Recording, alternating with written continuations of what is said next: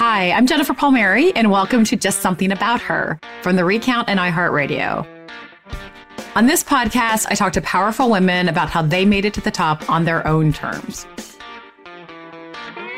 Here to help me introduce our latest guest is my producer, Sari Suffer. Sari, we have my good friend, Kristen Welker, on the show this week, and I know you're going to love her. I already do, but it's for some selfish reasons in that we have a lot in common, actually.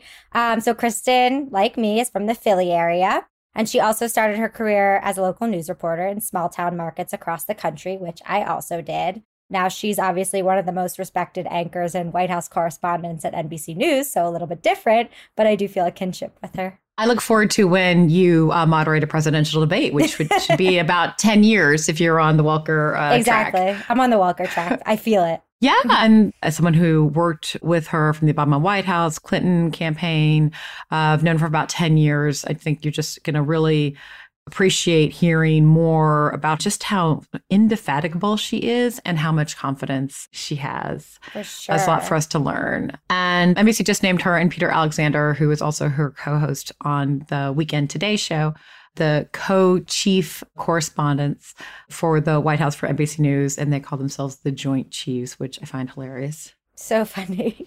So good. I feel like most people who don't know her from NBC probably recognize her as the moderator of the final presidential debate last year between Biden and Trump. She was only the second Black woman ever to moderate a presidential debate. The first was Carole Simpson in 1992. So it wasn't just a milestone in her own life, but in our country's too.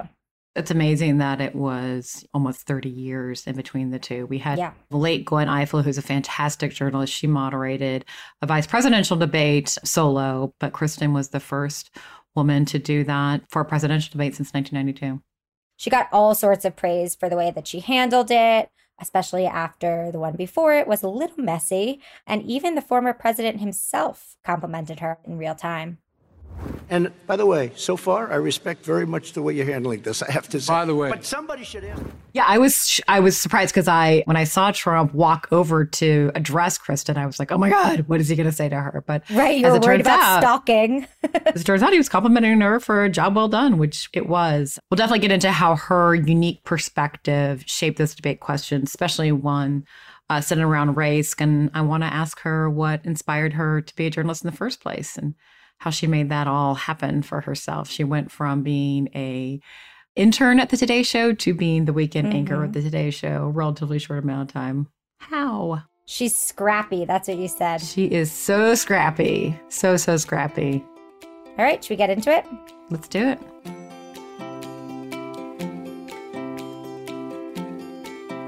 Kristen Welker. Yay! Welcome to Just Something About Her. Super excited you're here. Thank you, Jen. I'm excited to be here. Thank you for having me. What an honor. I wanted to have you on, but then particularly after your unbelievably stellar, tough debate performance, there are a lot of lessons in your life and also how you operate in the workplace, but how you handled that moment that I think would be applicable for women across the board. So I want to like delve into all that. So thanks for doing it. Let's delve into all of it. Thanks, Jen. So the first debate, just to remind our viewers, was the debacle debate with that Chris Wallace moderated, where mm-hmm. Trump just kept interrupting Biden. Why Because- you answer that because question? the You question put a lot is- of the new question Supreme Court is- justice, the radical question- left. Will you Who shut is your, up, man? Listen, who is on your list, Joe? This Who's is on your so list? right. Not like it was like Biden's greatest performance either, but like the Trump stuff was like off the rails. And I just remember being like, oh my God, Kristen must be freaking out. what did you think then? Like watching that first debate, knowing you were going to have to go in, did you want it to be canceled? Where you're like, oh my God, maybe they'll cancel the third debate. I won't have to do this. First of all, just to give you a sense of how many people were terrified for me, yesterday I went to my dentist and he was like, I was so terrified for you. Literally every person who I know was terrified. How, what was I thinking watching that first debate? I thought I have covered then President Trump for four years. I'd covered then Vice President Biden for six years. And I just talked myself through it every day, which was to say, Kristen, you have interviewed both of them. You have been in press conferences with both of them. The questions you have, are just as relevant as the questions that anyone else would have. These are good questions. Have confidence in them, have confidence in yourself, and listen, listen, listen, listen. That is the most important lesson and most important thing about being a journalist is to listen and to know when your question has not been answered. Did I have moments of watching that first debate and thinking, oh my goodness, how am I going to do this? Yes. But frankly, I had that feeling before the first debate. So, mm-hmm. right, right, right. Under any circumstances, for any journalist, yes. any candidates, moderating a presidential debate is terrifying. Terrifying. It's the greatest honor of my mm-hmm. life and will go down as the greatest honor of my life. And it was also the most intimidating thing I've ever done. And I remember when Janet Brown from the debate commission called me and she asked me to do the debate. And I said to her, you know, oh my gosh, I would be honored. And who's going to co anchor the debate? And she's like, she's like, no, there's no co anchor. It's just going to be you. And I was like, oh, okay. um, and I had to really talk myself, you know, through this entire process. That is the reality. And I think it's important for people to know that it was like anything else, you're like an athlete training for the big game. So I was working on the debate from like 6 a.m. in the morning, often until late at night. You know, I exercised a lot. Oh, really? I meditated. You you gave John your husband your phone, right? John was in charge of your phone. I no, no, no. I didn't give John my phone. John and my producer took my phone. I gave it to them, kicking and screaming and complaining all the and they said, You're not, you are looking at your phone, you're looking through headlines. You're four days from this debate. Give us the phone. So they confiscated my phone for all of the hours that I was prepping. Yeah. And I couldn't focus on who was saying what about me or about the debate or about whatever was going to happen. I just had right. to focus on the content. And that I think made all the difference. And I also, I will tell people this whenever you're doing a really big or intimidating thing, there's the moment that you actually have to do it. And so there's the like anticipating it, which can be worse. Right. But then there's the actual moment. And I just thought to myself, okay, how are you going to prepare for that moment? What are you going to do with those two minutes that you're going to sit down before the candidates come out? And I had walked through those two minutes every day, multiple times a day. And I had a routine so that when I actually walked out, it was a long walk, Jen, from from the dressing room to the debate hall. Oh my God. Did you want to vomit? I will say this there's so much anticipation that that whole week I just ate rice, basically.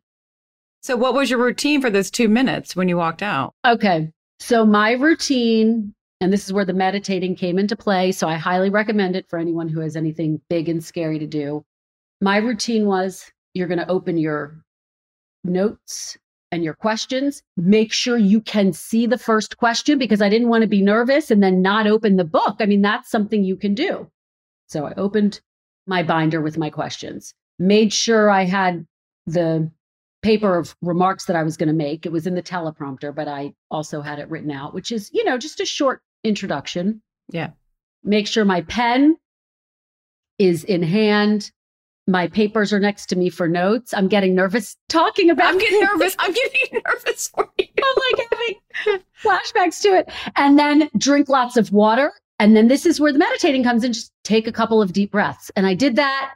And I, I was like, okay, you have your breath. Let's go. You can. And and I just kept saying to myself, if you get the first five words out, you're golden. That's it. It's just sometimes about moving through that moment of fear basically. And when I sat down and went through my routine, it was just a routine.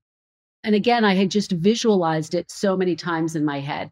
And then when the two of them walked out, I was like, right, these are the two people I've been covering for years. I know the two of you. Right. And by the way, that's where the preparation comes in because that's not preparation that you do for a couple of weeks. That's years of work yes. that went into covering both of them right? So you hadn't done ever done anything at yeah. that level, but you knew that the preparation that you'd put into all the work you had done for years and years and years was giving you the sort of fortitude, strength, knowledge, confidence at that moment. That's exactly right. That everything I had done leading up to that moment prepared me for that moment and made that moment possible.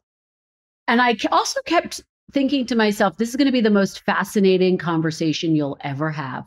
So just enjoy it. Sometimes it's about reminding yourself that terrifying thing that you're about to do. It's the thing you've always wanted to do. So remember to enjoy it while you're doing it. You seem to. I did. So I read that when you were preparing for the debate, the very first question you wrote was the one about the talk that black and brown parents have to have with their children. All right. Let's talk about our next section, which is race in America. And I want to talk about the way black and brown Americans experience race in this country. Part of that experience is something called the talk. It happens regardless of class and income. Parents who feel they have no choice but to prepare their children for the chance that they could be targeted, including by the police, for no reason other than the color of their skin. Mr. Vice President, in the next two minutes, I want you to speak directly to these families. Do you understand why these parents fear for their children? I do. I do. We, we haven't talked about this, but is that true? Is, mm-hmm. is that really the first question you wrote? That's right. I wrote that question probably three days after I got assigned the debate. And it, mm-hmm. not because I had any, I, I need to start working on the debate. It wasn't because of that. I literally just sat down and it came out of me. It is the, the question that has been in my head. I really wanted to hear the answer to that question. And what strikes me about it, and that I will share, and I've shared this in some form in various interviews, but there have been various version. There were various versions of the talk. We called it the talk question right. throughout the process, and there were moments that we threw it out all together when we said, "This doesn't work. This doesn't work. Mm-hmm. It just doesn't work. We're not going to ask it. It's not going to land. It's not sharp enough. It's not strong enough. Mm-hmm. It's not crisp enough. And we always kept coming back to it. We kept what we kept doing actually, we kept kind of rewriting it in the traditional formulation of what that question would be, mm-hmm. which is some statistics and then a very straight answer. And I kept saying the problem with that formulation for the question is that it's not in any way getting these two candidates to do what I want them to do, which is to speak to the pain that these families feel and the fear and the fact that for so many families, this does feel like a moment of crisis. And it's not getting to that emotional core that I wanted to tap into. Mm-hmm. And so that's why we kept throwing it out and let's do it the traditional way. And well, in this year, X amount of people, you know, and, and going through right, the statistics. Right, right, and when you throw a bunch of statistics out, you get a certain type of answer. And sometimes that's the appropriate way to ask a question, by the way. Sometimes that's the exact right way, but it just never felt right. And so we kept coming back to it. And I'm so glad that we did because I think it was one of the moments that people really related to. And for some people, they found that to be a revealing moment. Well, and the fact that as a woman of color, that you held on to that question for the debate mm-hmm. and wanted to ask it in the way that you did, not in terms of stats, but as in terms of these are what, fa- you know, what do you want to say? I mean, I'm going to cry now just thinking about it because it was like, what are you going to say mm-hmm. to these families? And you're like, oh, it's such a personal thing. It's like these families mm-hmm. sitting around their dinner table, that's what they have to talk about. They have to talk about their sons being at risk of being killed by the police. Exactly. And you're right. And that's why that question was, again, it, it just came out of me. I mean, I didn't even, you know, it, it was a part of me to ask that question. And I think that we've all had our own version of that conversation. Certainly, I had that version of that conversation with my parents. And I just remember, you know, reading about the civil rights movement, reading about the sacrifices of women of color who came before me, including my mom and my grandmother, mm-hmm. and bringing that to my work on a conscious and unconscious level. And I think that's one of those moments where it's just in me and it's just something that I wanted to bring to the table for no particular reason, but also because it's a part of who I am. It's why it's nice to have Chris Wallace moderate debates, but it's good to have people who don't look like Chris Wallace also moderate debates. You know, this is like you get different questions when you have diversity in journalism and and have all perspectives represented. One of the things that strikes me when you think about who's in the press corps right now covering yeah. the Biden administration. Three of the chief White House, well, four, Kaitlan Collins, Cecilia Vega, Nancy, myself, mm-hmm. we're all women. And that's incredible. And and there are yeah. You know, obviously so many women of color who are thriving right now at the White House and, and in journalism, Yamiche, Abby. And that, by the way, is a change from when I first got to the White House 10 years True. ago. Yeah. It's a huge change from when Andrea Mitchell was at the White House. And I think about some of the things that she had to endure and the fact that she really was one of the few women in all of Washington covering politics and, and the, what it meant that she paved the way for me to sit in the briefing room and in the front row of the briefing room. But I remember when I was there during former President Obama, there was diversity, but it just keeps getting more diverse. And I think that, and, and obviously, it does. the have, pipeline's working. Yes. I do think NBC is doing a really good job of that. I mean, we have a very diverse White House team, mm-hmm. and I'm so proud of that. But obviously, there's always room for improvement on all levels. But it's about making sure that young women are not falling through the cracks when yeah. they first enter whatever field it is they're passionate about and that they're pursuing. Yeah. I've read that you've said before that growing up biracial, your mom is African American and your dad is white, that your parents told you that people might treat you differently. And that being part of both of those worlds is one reason why you became a journalist. Is is that right? Yes. And I think that it was part of my desire to communicate. And I think it's part of why I inherently have wanted to be able to communicate with various different types of people to find that connection. Mm-hmm. And so I'm interested not just in politics, but in cultural issues, issues related to race and this kind of very multicultural America in which we find ourselves yeah. right now. And that I think is a part of it. And I would, you know, sit at the dinner table and talk to my parents and talk, talk, talk, and we would talk about these issues related to race and culture. And I just thought, if we're having these conversations at our dinner table and they're so educational and informative to me, why not bring this to the forefront, not just through my work, but just in terms of being in the arena? Mm-hmm. And so I definitely think that that was one of the things that inspired me to to want to communicate with people and to want to help people understand this multicultural world in which we live now. All right, it's time for a quick break, but stay tuned to hear why Kristen and I spent so much time together during her early days reporting on the Obama White House. That's next on Just Something About Her with Kristen Welker.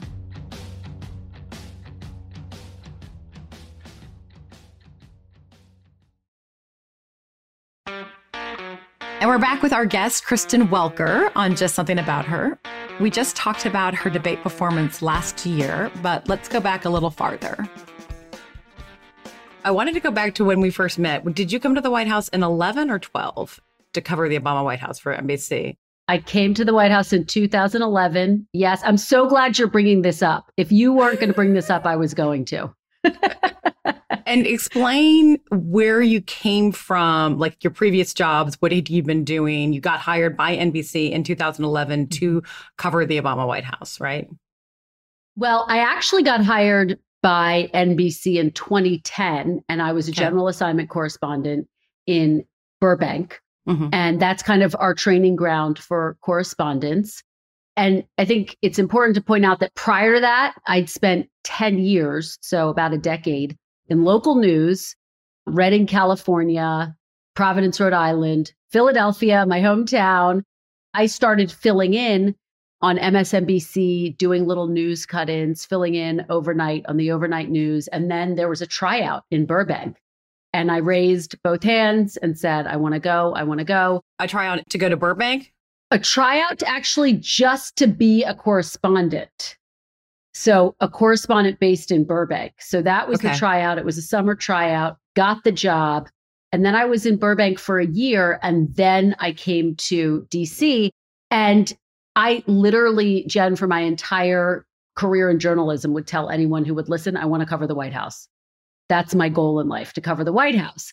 So that basically meant I got to cover a lot of local news stories. And right. I did cover the Pennsylvania primary when I was in Philadelphia. So I got to interview then Senators Clinton and McCain and Obama. But I'd never covered politics on the national right. stage. And so I got to Washington after a year of having been at the network, and I was a little green. Um, and I had a lot but to very learn. determined. I was. I was very determined. And this is where you come in.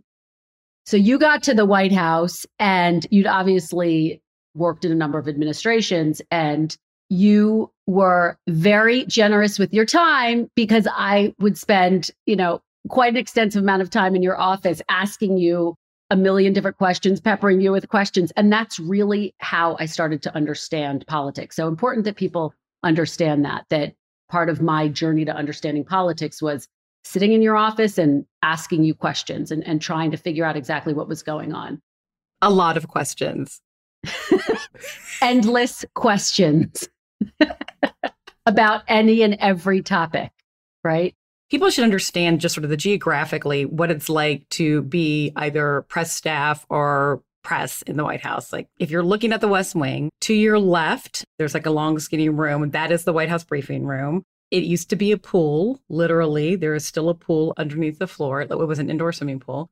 And then you all are cramped behind the briefing room in these like hideous.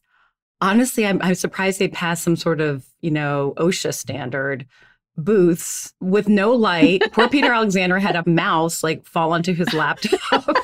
but yeah. uh and then there are two press offices. There's it's called lower press, where there's like more junior press assistants, and then there's upper press, where the press secretary and during Obama, the communications director, deputy communications director, would sit up there.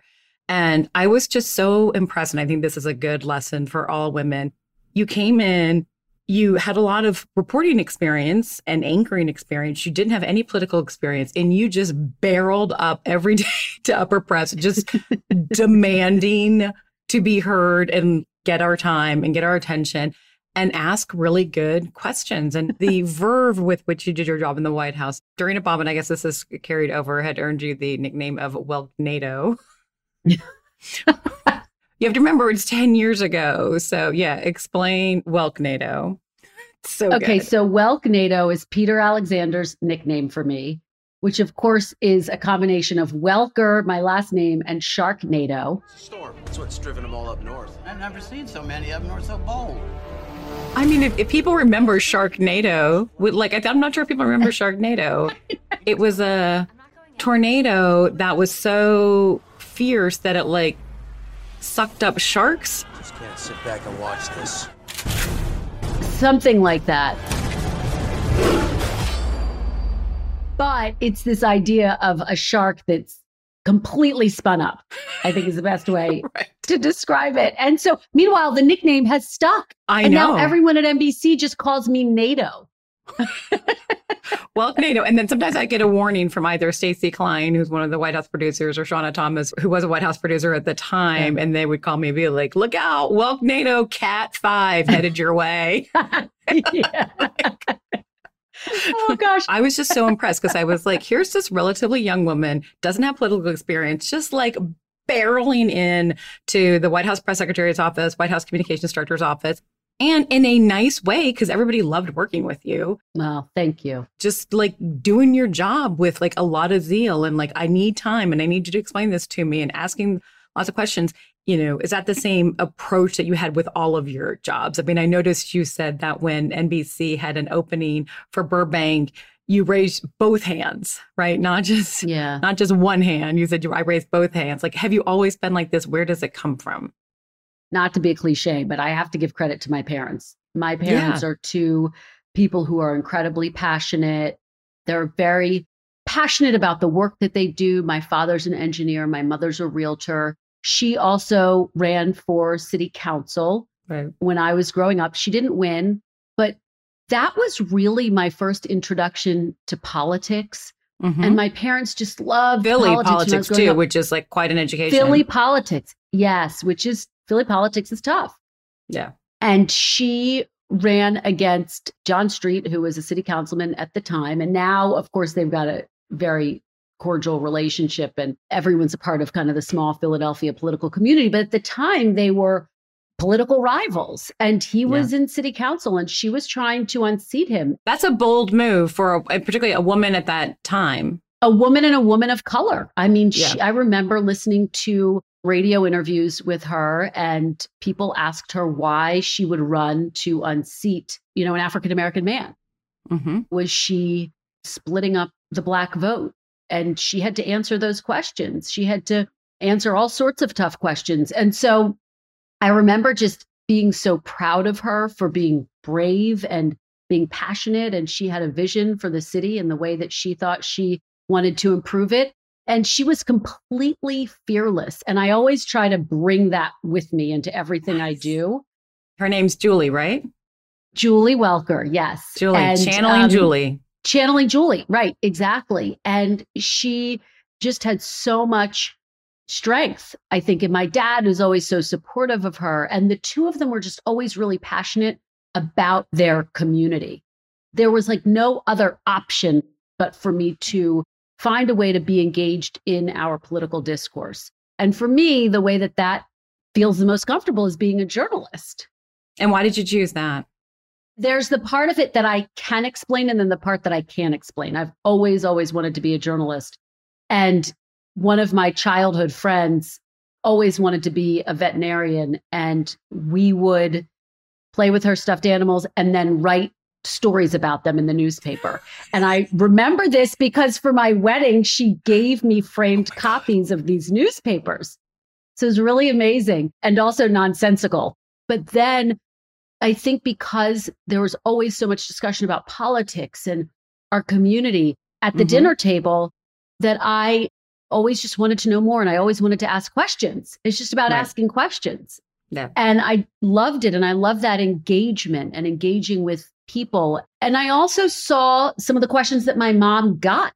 Oh. Mostly from talk radio. I mean, the journalists in Philadelphia were really good journalists. And so I think they did a fair job of covering, you know, her campaigns when she ran for city council. But I remember listening to some of these interviews with some of these talk radio hosts and just thinking, doesn't this race and this moment deserve better questions, questions that are really aimed at getting to the heart of the issue? And if you're going to ask these types of questions, which is not to say that, look, if voters want answers to those questions, ask those questions, but you want to yeah. ask those really tough questions from a place of compassion and, and of really listening and trying to get the honest answer.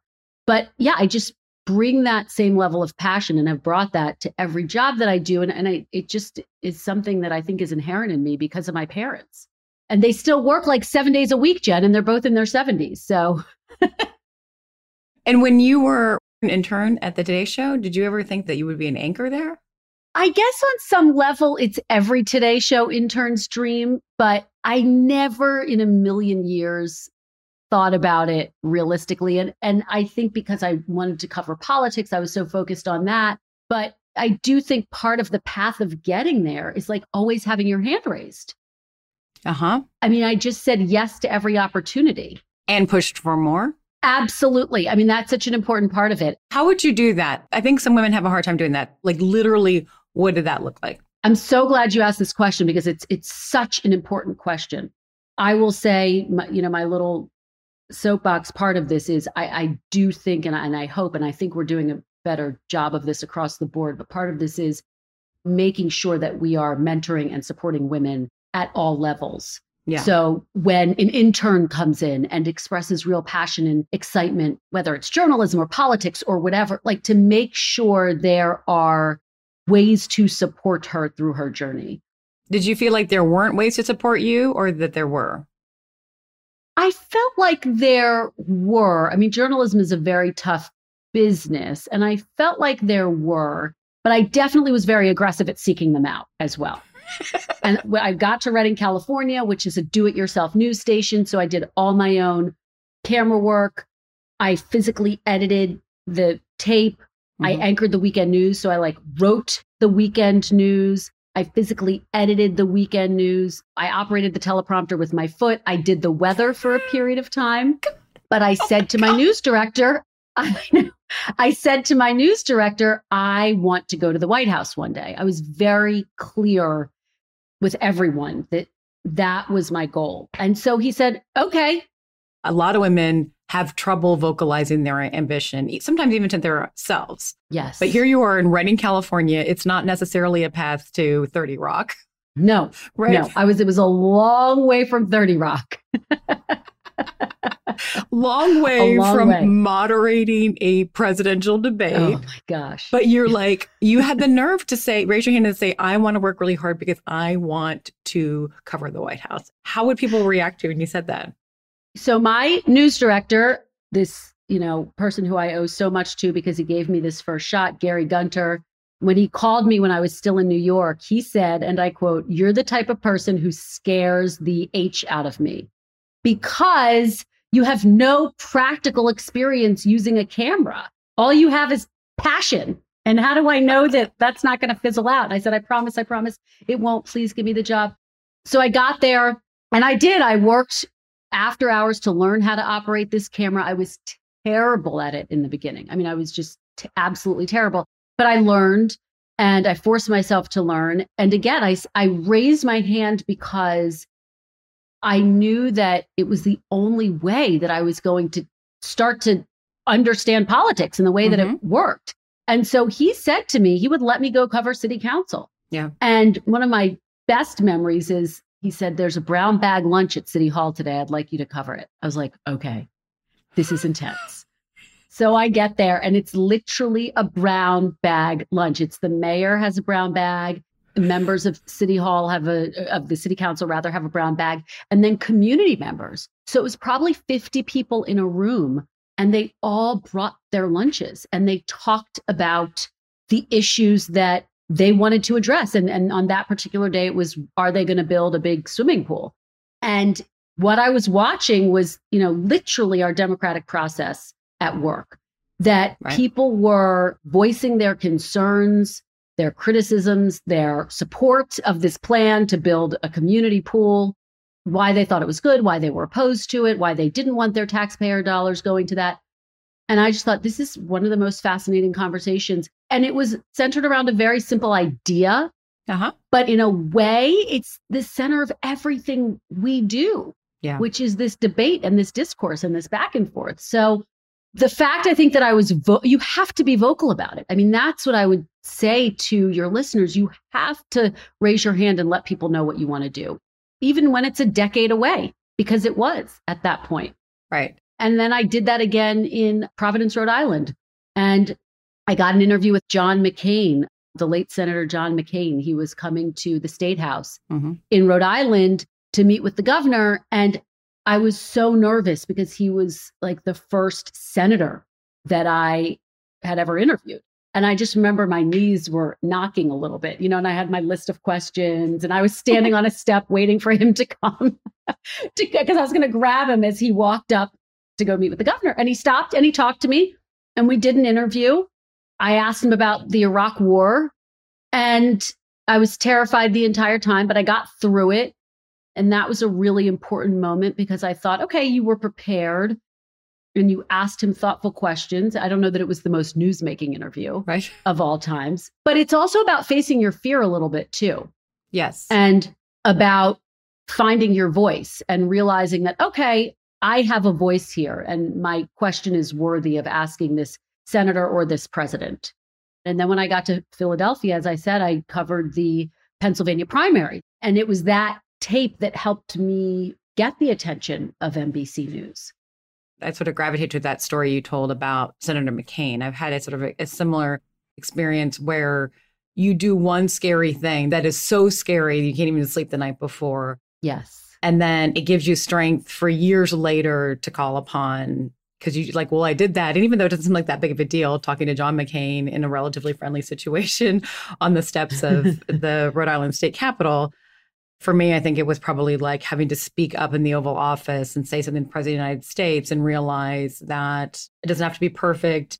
My perspective is a little different from what he's going to hear from somebody else, and that's worthwhile. And once you've done that, you can call upon that in other moments where you're scared or where you have failed and you fail once and you keep going and you realize it's just it's part you know a lot a lot of women can get paralyzed by that too Yes. you are a good model somebody who you have big ambitions you vocalize them you raise your hand you're always looking forward but you don't let that distract you from doing a really good job and finding the job that you the work that you are doing even when it's in Redding and going to the brown bag lunch rewarding and engaging and i think sometimes people can be discouraged by what they're doing in the moment if it's not as exciting as what they want their ambitions to be. But like you or somebody who does both. That's a great point, Jen. And I think like it's so important for your listeners who are just starting out to hear that and to know that, that everything doesn't have to happen in your first year or even your first five years Right. in the workforce. And it often doesn't happen until you are a good ways in and until you've learned some things, till you've gotten knocked down a couple of times, which has Yep. happened to all of us. Moments of Yes. thinking, okay, I, I can't do this. I, there's no way. This was a mistake. And you have to find the inner strength to get back up and keep going and keep pursuing that dream. Because certainly on the way to the White House, there were a number of times when people doubted me, when I doubted myself. And part of getting there and, and staying at the White House and now having this new title Mhm. with Peter is is just continuing to believe in myself and to do the work. Yes, the new co chief White House correspondent. After the break, we'll talk about that role and what it's like to cover the new Biden administration. That's next with our guest, Kristen Welker, on Just Something About Her.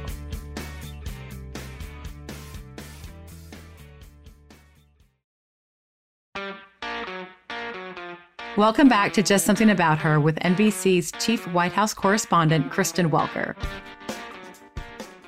Okay, Welker, first things first, how is it covering the Biden White House?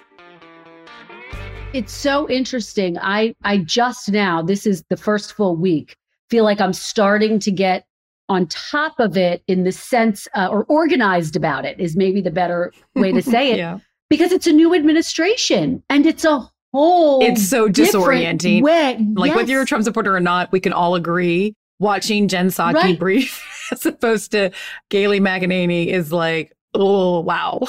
You know what the thing is, and this is true of going from former President Obama to former President Trump. Every president, and you know this better than anyone, every president has his or one day hers own rhythm, way of doing things. My job as a White House correspondent is to learn that and understand that. I- And I think, you know, under former President Trump, and he would acknowledge this, it was a 24 7 news cycle. It was Right. 24 7. So I literally would get home after having gotten to work at 6 a.m., start working on my Today Show piece. There'd be breaking news. And I'm like, okay, I'm going to rework my Today Show piece. Then it's like eight o'clock. Then there's more breaking news. Okay, I'm going to rework my Today Show piece. then it's 10 o'clock. And I would, somewhere around 11 o'clock, I would have to say to my producers, I've now written four drafts of this. I'm going to have to go to bed because I'm up again at five. And former President Trump was someone who would announce policy on Twitter. And, and Right. he had, by his own admission, a non traditional way of doing things. And he was quite proud of that. President Biden is a more traditional president. And so, you know, a quick story I came into our White House booth earlier this week and I said to Peter, Do we have any information on, you know, these executive orders that President Biden's about to sign and in the next few hours? He's like, Oh, did you not see the 200 pages that were released? And I was like, I'm sorry, what?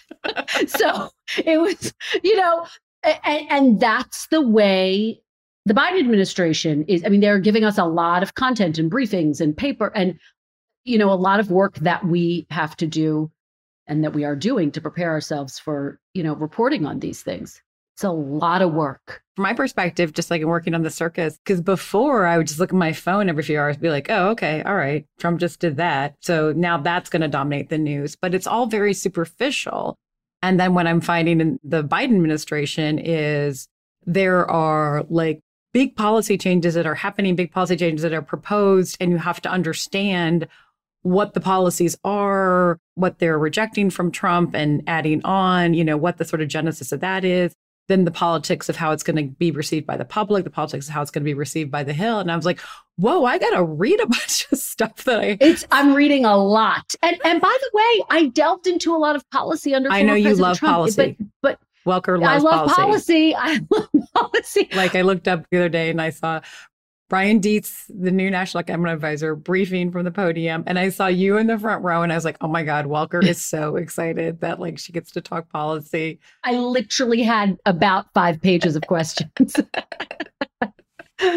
one of my colleagues on my team was texting me in one of the briefings, jokingly and lovingly saying that my posture was, Oh, I'm sorry. Did you think the debate was over? The debate's not over. this is an extension of the debate. It's a good gift to come up with. Yeah. But I will just say, and I really mean this, I don't mean this in a cheesy way. Our job is always the same, like whoever's in the Oval Office, which is Right. to find the holes and the the inconsistencies, and especially with a new president. I mean, especially with President Biden has just made all these promises to the American people. And so job number one for us, we are in the middle of 10 different crises right now, is Yeah. holding him to account for those promises. And how is he going to realize those? How's he going to achieve those? How's he going to get this $1.9 trillion economic relief package, COVID relief package, I should say? What's in the 1.9 trillion dollar? What's in it? Right. And what does it mean if he doesn't get bipartisan support? One more thing that I wanted to say about you there that just speaks so well of you. I did not know that you went to Harvard until the debate. Really? Yeah, yeah, I don't you, talk about it. You don't ever talk about it. No. I feel like everybody I know that I that I know went to Harvard like lets me know that It's they like went I to went to- Harvard. I went to I I was like we're just reading the story about you. And it was like I was like Welker went to Harvard. How did Cambridge deal with Welknado? I loved Harvard. Yeah, It intimidated me at 1st Mhm. But then, you know, like everything, you get into a rhythm with it. But I was definitely intimidated at first. But then, you know, a couple of tests and classes in, I got my footing, which Yeah. is basically what happened at the, the White House. it's basically that just repeats itself. Yeah, that seems like a good place to stop. This was fantastic. Thank you, Jen. I hope you got everything. This was a great conversation. Was Right? so Wasn't great. it a good conversation? You're a wonderful interviewer. Oh, that's so nice. Thanks. We should get you a show on on MSNBC.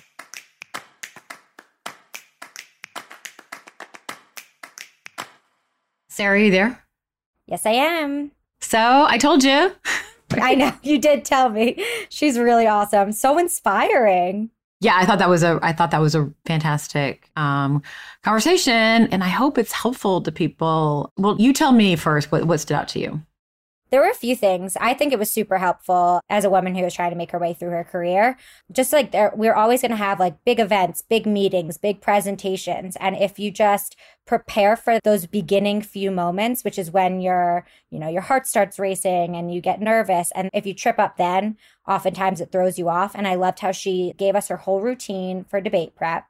She was like, I'm just going to go through the motions. I've practiced these first five minutes a million times. It just feels like a routine. It's not scary. And then I just felt calm and comfortable. And I loved that. I'm going to hone in on that when I have big events in my life as well. It was a good hack for a stressful situation.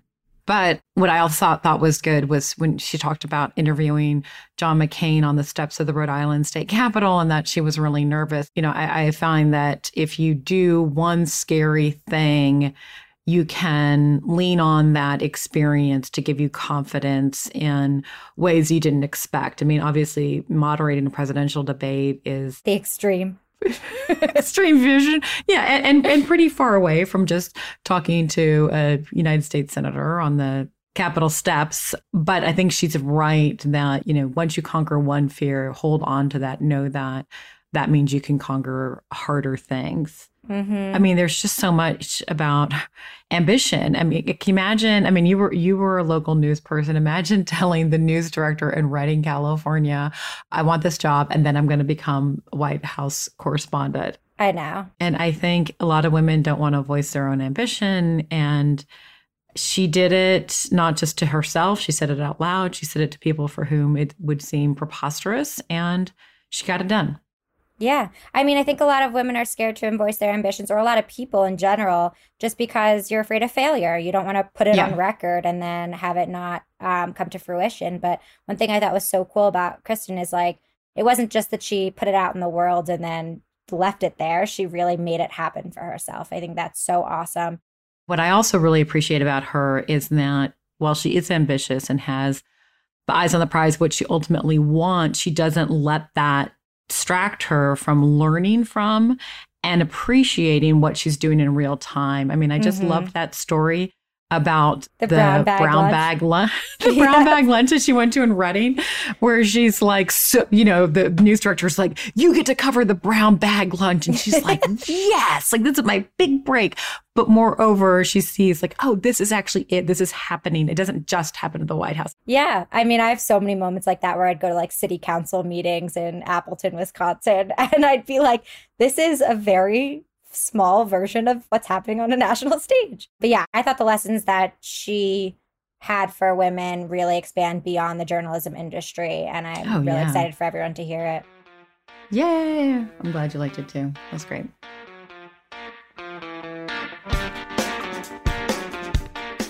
This is Just Something About Her, a podcast from The Recount and iHeartRadio.